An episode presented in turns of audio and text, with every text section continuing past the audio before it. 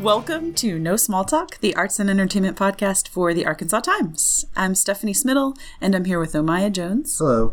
Today, we're going to start by highlighting some arts and entertainment news. We'll also talk with Brian and Meredith Martin Moats, two creators and movers and shakers whose work will be on display at this weekend's Spring Bazaar. We'll be right back.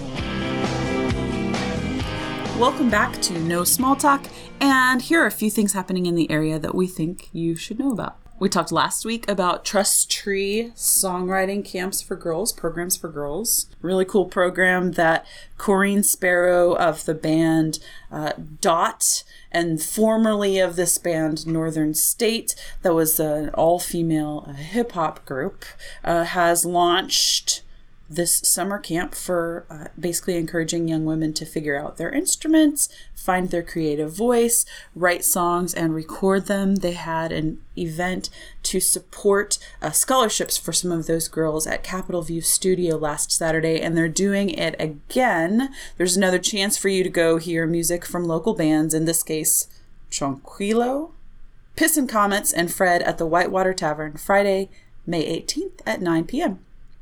That's 9 p.m. rock and roll time, which may Hmm. actually be 9 p.m., So a little later than the actual. but possibly 10:30. uh, go at nine, definitely, and just go and support this thing. Uh, so that's Trust Tree Songwriting Camp for Girls. And if you can't make it, they have a GoFundMe page where you can donate from afar. Cool. also we discovered antiquities uh, this is the film that a short film that daniel campbell uh, made a few years ago and with the help of screenwriter graham gordy has been expanded into this feature-length film and then was filmed here in north little rock right? Like at galaxy furniture. Um, they had this rigorous 28 day filming schedule. It is finally uh, I, I guess out of post production is that the film way to say that? Yeah. Is that a post? Okay. And then it's going to premiere uh, in Hollywood at a festival called Dances with Films. Do you know this? I am not familiar with this festival. Nor was I. One thing I've learned over the past year is that there are a lot of festivals, uh, and a lot of niche festivals, niche whatever. Um, but so, what what is Dances with Films? It's so, I, I don't know. It's a 10 day festival. It's taking place in Hollywood, and part of their premiere.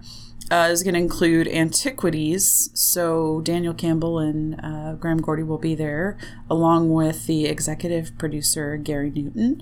And so I uh, talked with him and asked him about like, hey, when's it going to come to Arkansas? It seems pretty likely. He said that he hopes he can do a screening with uh, crew and cast, investors, sponsors, and audience with the Arkansas Cinema Society, which seems pretty likely because Kathryn Tucker is involved with ACS and then also involved with this film, as is Graham Gordy. I think that's a pretty safe bet.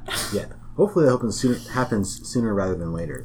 I hope so too, because unlike this premiere in Hollywood, which I'm sure is the right thing to do for a new uh, emerging film, but the neat thing about it screening here is that potentially people that will come and see it would have been in it or Yeah. involved in the filming in some way here in North Little Rock. Yeah. So very cool. So that's Antiquities. Um, keep an eye out for an Arkansas screening there, and then uh, check out all the other cool stuff Arkansas Cinema Society is doing. In other arts and entertainment news, another Arkansan Little Rock native, Ben Nichols, and his beloved rock outfit Lucero just uh, are dropping a new album, Among the Ghosts. It'll be out August 3rd on 30 Tigers. But in the meantime, they have put two of the tracks up for streaming. So that's For the Lonely Ones and To My Dearest Wife. Uh, ben Nichols wrote a little bit about the sort of bend of this album, and in that he said the album is cinematic, but it's a movie I haven't seen. Uh, so that'll be out in August, and check out those tracks at I think it's luceromusic.com is their, their Um, website. If the album is cinematic, do you think that they'll make one of those movie videos to go along with it, the way like Janelle Monáe just did, or Beyonce did with Lemonade, and several other albums? I think. I hope so. Um, I, I, I'm trying to think about what that last video they did with uh, Mary Chamberlain, and she's sort of in the snow, and it's very cryptic, and she's receiving these notes, and it's all very urgent. Um, but there's a video that Lucero put out to accompany uh, their last album. Uh, that must have been like maybe around this time last year. Um, compelling stuff. So certainly within their capability. Fingers crossed.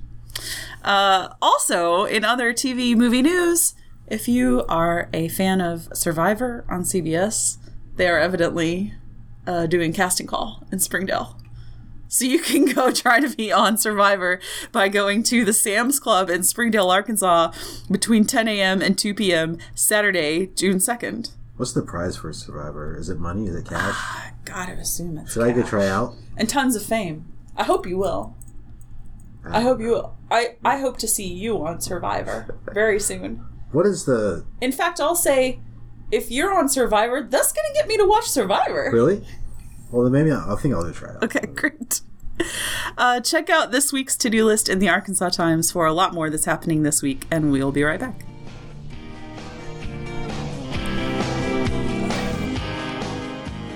Hi, I'm Stephanie Smittle. I'm here with Omaya Jones, and I am here with Meredith Martin Moats and Brian Moats Hi. of Basho Bash. So first, what is Basho Bash?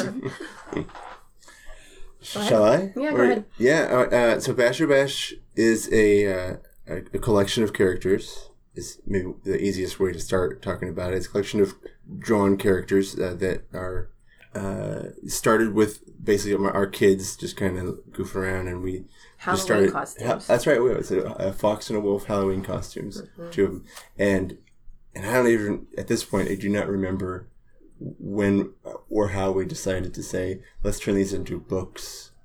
Yeah. characters uh, I, I, I couldn't I could, if i thought about it hard enough and sat here silently for a while i could think of it. But uh, but basically yeah it came down to let's involve our family in the creation of something new. And the new thing was bash o bash. Uh, and, so we pretty quickly within a month or two came up with a story idea for a book. Is the the arc of my uh, professional career has always kind of been slowly tapering off towards uh, illustrating kids things. I think uh, books in particular, just by more just by taste, my personal taste, uh, not really animation like that, but books for sure. And we thought, well, maybe this is the, this is how I can start actually with a, a personal family project. So um, so yeah, so Bash O Bash is just the name for the overall big project of these characters, and and there's a book that we're working called the Bulb. We're gonna do a picture book. The bulb. The bulb, yeah, B-U-L-B. like the light bulb, and it uh, that's sort of our main project. But we do have you know our own podcast. We we, you know, we work on occasionally and, and get out there and um, and you know I've, I did a comic the other day. Uh, for the for actually for the same day with Raw Howard, you know, you know the, he invited me to to meet with some kids, and, and I did a, a comic with a Bash Bash character for that for that meeting, um, and so that's that's the long and short of it um, of what Bash Bash is. I'm sure there's a lot of left out of it, but yeah. How can people find it? people can find it via going to bashobash.com. That's bash b a s h o the letter o bash.com. No dashes or anything. Uh, in the URL, that is. Um, that's the website. Of course, there's a Facebook page and an Instagram account. I think that's about it. And there's the Patreon page. And the podcast page. And the podcast, yeah, you can go you can go to iTunes and, and look up, uh, or you know, search search uh, Basho Bash podcast or whatever. Yeah. And so we should say um, that Brian Moats was a former art director here at the Arkansas Times, which is how I know I and some people here at the Arkansas Times became familiar with this work. And um, at the time, um, uh, at the time when I saw it, one of the first things that stuck out to me about these characters is that you were able to. I'm going to try to get this word right out on the first try. Anthropomorphize them, Yeah. right? Like they're animals, lots of them, but they're people-y animals, and they come with like people-y characteristics Right. right? But one thing that gets really tricky is people also come with like different forms of gender expression, and so you found a way to sort of really experiment um, with that in these characters, right? Yeah, yeah. One or in one or two of the characters primarily. I mean, there's a, there's what we have seven or 8 characters at the most right now that we know we're going to be using at least in this first story, uh, and in the foreseeable future. There's I'm sure will come the other characters will come and go. But Two of them, uh, yes, sort of uh, we wanted to um, make sure that you know at least a few of them because as n- somewhat new parents, I and our oldest kids are eight but uh, so I still think of us as new parents. We there's just not a lot of, you know, just there's not a lot out there expressing for kids in a in a safe way, uh, uh, you know, gender expression or you know the, the whole range, the spectrum, in one way or another, or just saying that there are other ways of, of being. Um, and so part of the reason we went ahead and moved forward with Basho Bash is just to have something out there in the future for anybody, for, for our kids and, and future kids. Because for all we know, by the time the book is published, our kids won't be interested. But you know, hopefully that we Yeah. we know for sure that you know, there's just no denying there's going to be other kids that will really appreciate it and get something out of it. Well, and it kind of came out of the fact that like our kids, you know, our oldest kids are are boys and identify as boys, but you know they always were very much like paint their fingernails and you know let's try on this cool skirt or whatever and I, and I'm- think the thing about it is some people are like you know but most kids do have like a very gender fluid approach to childhood until they're told not to I mean that's just And then the hangups are ours as Yes, adults. yes. They're our own hangups. Right. Yes, and you know, so for us, it was like just you know, we just kind of always made it like, yeah, you know, wear that, that's great, you know, mm-hmm. like just kind of a non-issue, and so, but you know, the drawings kind of came out of like wanting to find, you know, have a book to wear. You know, you, you know, you so often you go to the bookstore, the toy store, whatever, and it's like this is the boy section, and this is the girl section, and it's like you know, it's not actually real in real life, and so you know, yeah, so we just kind of wanted to have characters, you know, that just made up, you know, what real life is like, you know. Mm-hmm. And then the other piece of this, as, as I have come to understand it, is that a lot of these stories take place in a rural context. So, can you explain a little bit about how you got there and why that was important to why the setting was important? Yeah. Um, well, I'll let you talk about this because you speak about it in a really great way, and also the it, you'll probably get to this point is when you when you when I shut up it, is that, that one of the other important parts for Basho Bash was not uh, not just to represent gender fluid characters or gender questioning characters, but also to have characters like we have a single father and, and son duo. Uh, you know, so because that's a, how often does that get you know just expressed in or, or explored in, in different ways that relationship and then you know old old characters you know primary characters that are really old Really old, yeah. and also abnormal in their own ways just you know because they're you know you know they don't fit it fit in certain boxes as far as what an old person should or shouldn't do or depending on where they're from or not from that's part of the rural um, approach or the aspect the facet that we've included is the whole world of Basho Bash at this point. Of course, now I'm saying everything I was thinking you would say. is that is that Basho Bash takes place in rural Arkansas, and we think of it really, and I know I, I do all day long when I'm out in the garden or taking care of the chickens. I really think of Basho Bash being in this pl- in that place. Um, From that specific, exactly, yeah. yeah. But And I the mean, reason, and you, you you say more. well, I mean, I think you know, like, um, well, I mean, I don't do the illustration. I just kind of conceptualize some of the the writing and stuff. But I mean, for me, it was like um, kind of a merging of both a very specific place with a magical world, right? So like a you know, so like these ideas and broad concepts and sort of um, imagination land, but a, but grounding imagination land in like very specific creeks and kinds of soil and um, mountains, you know, and things like that. And I you know think part of that is like um, you know just rethinking what it means that to be in a place and um, I don't know. I always feel like ideas take root when you have a combination of visionary and very concrete reality, right? So you like you merge the two together, you know. So you're like kind of imagining what life could be if everyone just got to be themselves, but you're also grounding it in this very uh,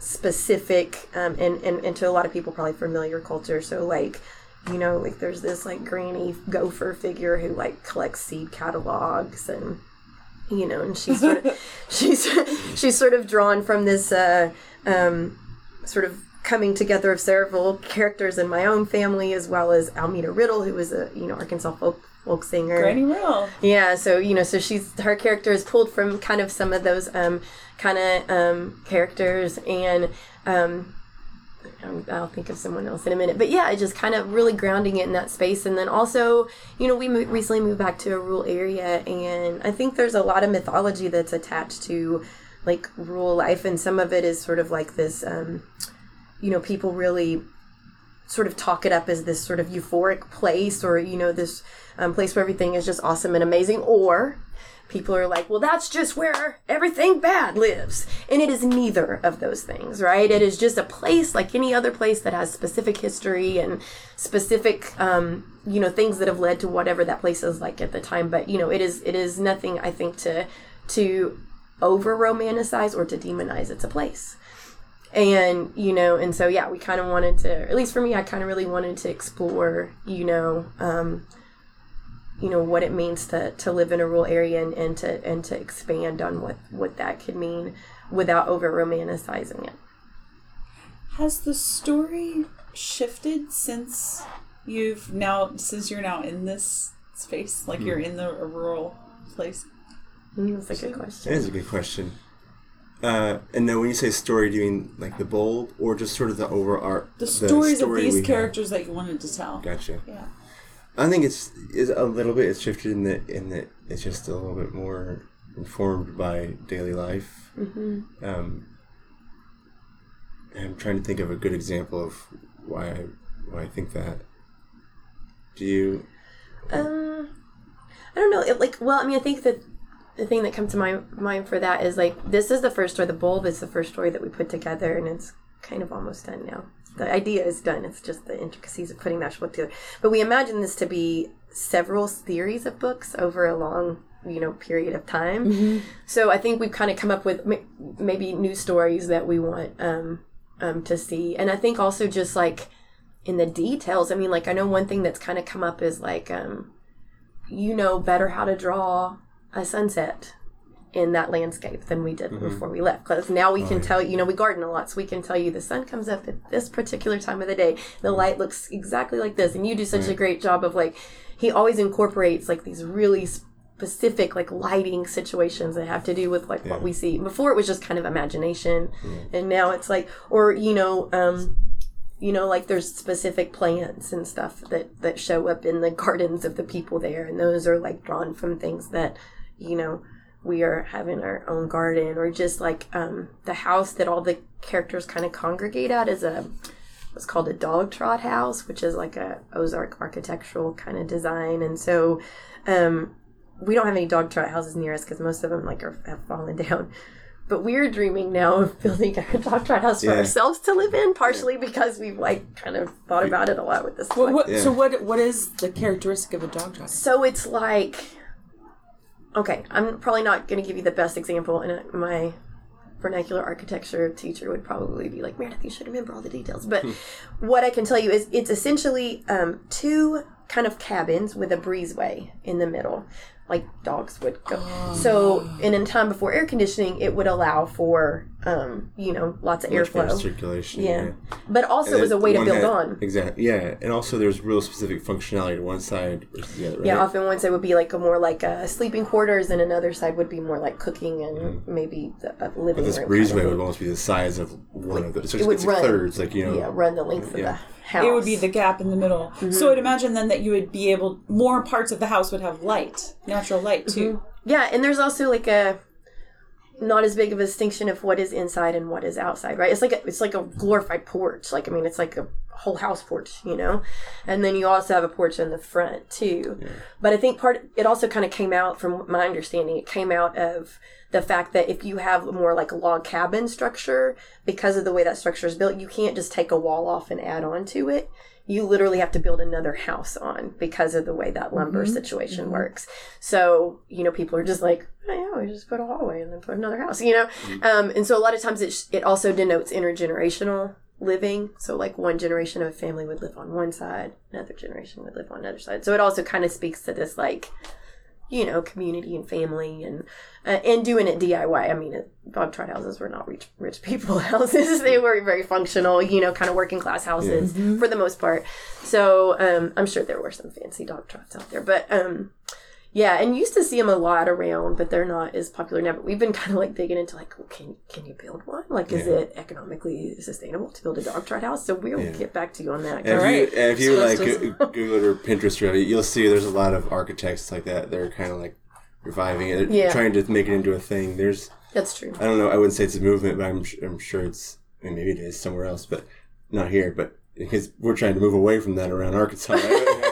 no, so but but there's a lot of architects that are you know trying to reju- you know maybe capitalize on the mythology and and but mm-hmm. also design redesigning it to something that's hip or whatever. So it's really People that have enough distance from it to then make it trendy. Yeah, exactly. Like they've been. Maybe we don't quite have that sense Right. of distance Yeah, yeah. from it. Yeah. Well, I started researching, asking a couple, a guy who built a dog trot shed, and he was like, he was like, yeah, it's great, it's really easy, it's actually totally doable. He's like, you can't resell it though, just to let you know, like no one's gonna buy it once you like dog trot your house, and you're like, eh, we're not gonna Right. sell it anyway. So, you know, but but that was kind of funny too. Is like, if you're gonna do that, like you're not looking to like upgrade your real estate value Right, Yeah. by right. having done that. Exactly. So, um, at least not now, but like you said, I can, I can imagine Yeah. that shifting, and you know, it's not what we're aiming for it, but Yeah, exactly. Well, so you, um, in addition to Basho Bash, which our listeners can find that whole world of characters at bashobash.com, you have some projects that are sort of peripheral um, to that, or or maybe have become more central. Can you talk about some of the other work that you're doing?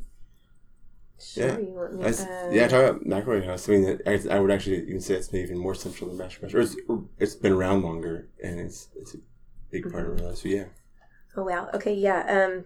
Well, so the McElroy House is a um, community organization in Dardanelle. We have a, a, a literal house, um, very small, seven hundred square feet, um, on Second Street in Dardanelle, and um, uh, we are a community-run organization with kind of a democratic membership model, and we serve or we work to bring people together across um, differences to to build a stronger community. So that's obviously a very vague.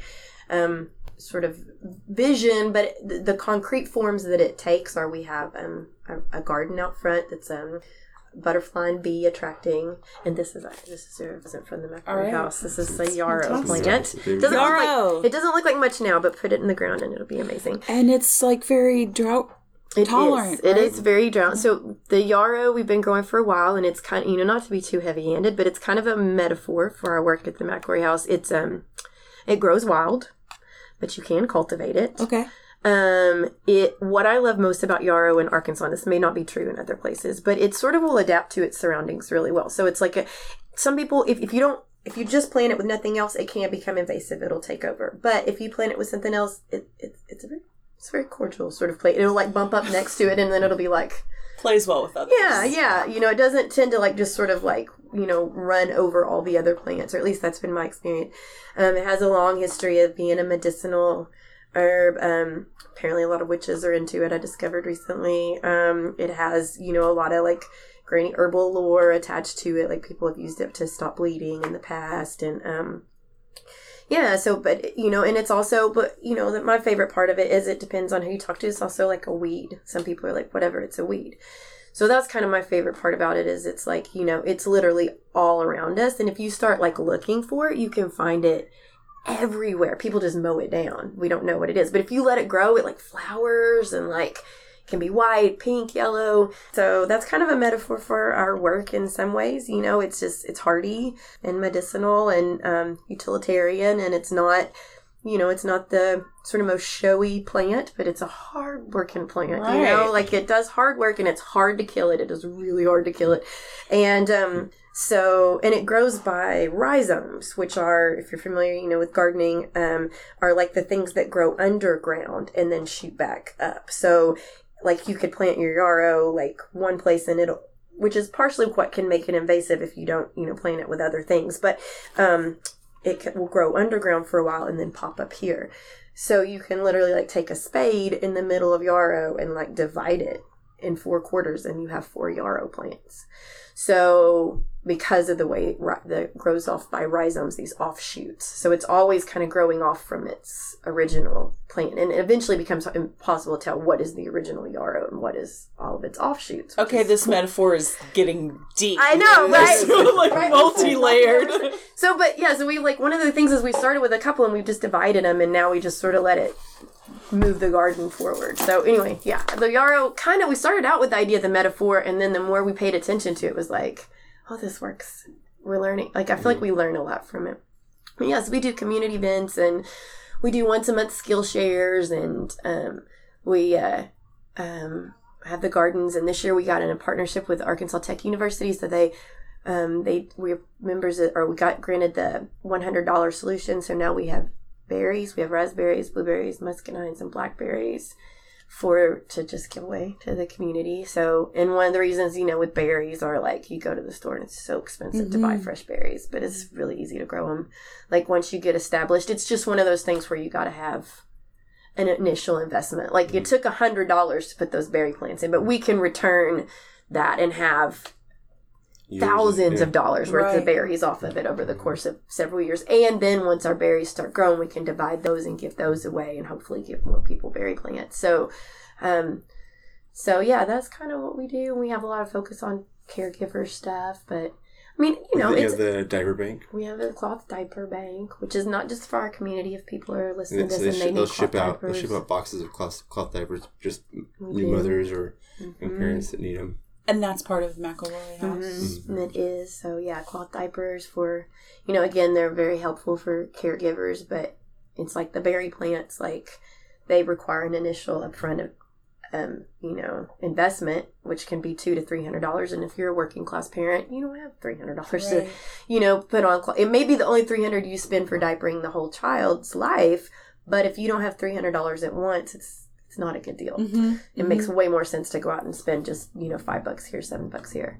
So but but people have donated diapers to us and now we can offset that initial cost. And so people just get them for free and it, we're very um we are not uh, we don't have a lot of strings or you just kind you sign a piece of paper that says the best of your, your ability you'll take care of them and if you you know they're still in good shape when you're done you return them we disinfect them we loan them out to another family and then we also ask people that if they are able to then pay it forward by volunteering with the bank and helping out another caregiver in the future. So you know there's not a lot of we don't ask for people's income or you know it's just if you can use it you can take it So people can catch up with the work that you do at McElroy House where? Probably the best is Facebook. Okay. We have a we have a blog page, like a web page, but it doesn't get updated very well, to be frank with you. So, um, I think fa- Facebook. Yeah, just look for McElroy House. We post regular pictures and updates, and then we have an email list that we just started doing called the Weekly Seedling, and it's like. Actually, it's a lot of pictures of plants growing, so um, you can sign up for that and just go to our Facebook page and there's information about how to sign up. So that's on Facebook at it's M C E L R O Y House, and then people can catch up with you guys in real life at the is it the Spring Bazaar, the Cattywampus Yes. Co-op? Yeah, come come see us um, uh, in our booth at the Cattywampus Spring Fest Spring Festival Spring something Spring Bazaar. Spring Zap. I don't yeah, know. Spring Bazaar. Uh, Spring Bazaar. That's right. Yes, uh, on the nineteenth at the at the uh, Blue Canoe Brewing Warehouse. It's open from ten to ten a.m. to p.m.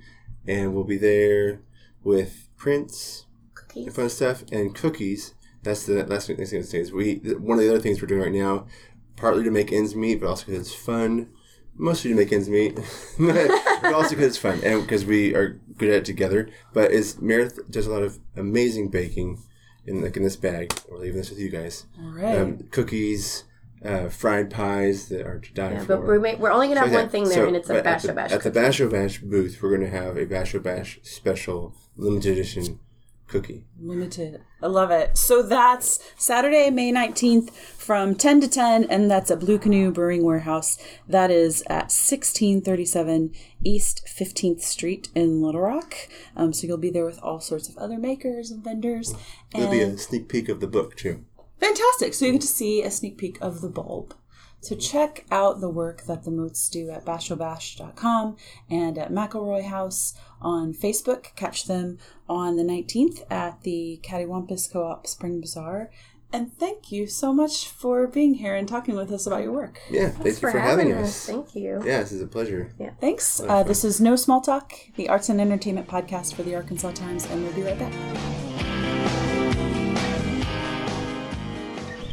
Welcome back to No Small Talk, and finally, we're going to wrap up with some recommendations. Omaya, do you have a recommendation? I do. So my recommendation is happening Saturday night, May, May 19th at Pinnacle Mountain State Park. The, the Central Arkansas Astronomical Society is having what uh, I'm not sure if this is the first of their regular star parties for the year, but it's a star party. So what they do is at the visitor center of Pinnacle Mountain State Park in the parking lot.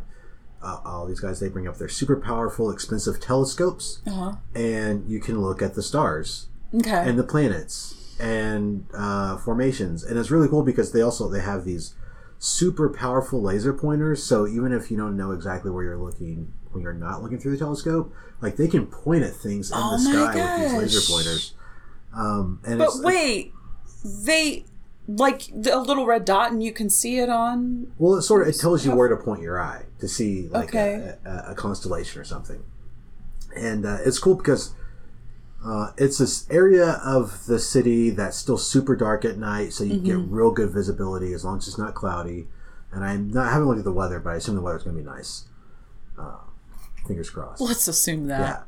Yeah. Um, I've heard about these star parties, and I don't know why I assumed they would be. I envisioned them taking place like on the trail somewhere, but uh, there'd be a lot of work to get up to the top with all those all Yeah. equipment. well, with like the heavy telescopes, and it's you know it's pitch black, so it's probably just not Okay, not advisable. thing. um, but yeah, so I haven't been to one in a while, but they're really cool, and I think there's even there's there's like a state rep that I think I don't know if he's always there, mm-hmm. but he's part of the group, and he, like he has a telescope. I, I think I've seen him out there before, and he's the one who has a bill that they sometimes bring up about um, light pollution. Oh yeah. Yeah. Uh huh. Uh huh. And maybe on his mind because as we encroach ever further toward like Mm-hmm. Roland and natural steps and the pinnacle area, maybe that's jeopardized, right? Yeah, and I think I've been up to their their their um, clubhouse. It is where you can see this with the encroachment of the city and the light getting closer and closer. Uh, and I think it, it's frustrating because when you talk to people about light pollution, as a the solution is not that complicated. It's essentially what you would do is just put a cone on the street lights that directs the light downward. Downward instead of upward. Yeah. Yeah. And, and it's relatively cheap. You can do it sort of as you're replacing bulbs. Like you don't have to do it all Mm-hmm. at once. It's, and I don't know why we wouldn't just do it. Yeah, what is the hesitation? Is it because because that's so decentralized like municipalities and states would have to do that of their own accord? Uh, I don't Right. know. I mean, I guess the legislature has a bill that would address this. So I think it's got to be something where it's an issue that just most people don't care about. Mm-hmm. And there's just not a, mobiliz- a lot of mobilization around it. Yeah, yeah. Uh, I get that. Like, it's hard for people to prioritize light pollution when they have education on uh-huh. their minds or things that are, you know, feel more pressing. But also, that is sort of one of those things that's like death by a thousand cuts, Yeah. too. You mm-hmm. know? All of a sudden, we'll look around and, like, the animals have all changed their patterns because we're Yeah. shining light in their faces. Oh. So the Star Party. Uh, did I say what time it was? No, Pinnacle Mountain, Pinnacle Saturday Mountain, night. Saturday night at eight thirty to ten thirty. Okay. Dark. Mm-hmm. Yeah, of course. Star party. Um, I'm going to suggest that you do that and, and look upward for meaning. But also, if you need some wild, really danceable but aggressive music in your headphones while you do that or while you drive out, you should listen to the new album from The Body. Uh, the Body is a duo, Lee Buford and Chip King, who have some pretty strong Arkansas connections, and their new album is called I Have Fought Against It, But I Can't Any Longer. Uh, they are, if you've ever been to one of their shows, you will maybe know that you can literally feel their music in your body. So it is so loud um, and such an assault of sound that you can feel uh, the pulses and the changes in the music uh, in your chest. And it is, you know, a very vibrating, active, I would almost say like performance art. They sort of get lumped in with metal, but they don't really have anything musically that makes them metal. I think other other than that they're just loud. And so people tend to group them with other loud bands and most a, lot of other loud bands are metal bands. Uh, their last album they said uh, it's called No One Deserves Happiness and they said about that album that it was inspired by like Taylor Swift and pop music. And I don't know what people will think about this new one, but I would encourage you to listen to it and tell us what you think about The Body's new album. It's called I Fought Against It, but I Can't Any Longer. For me, it is like almost as if they took that same principle of pop music, like the body style, and did that same thing with sacred music.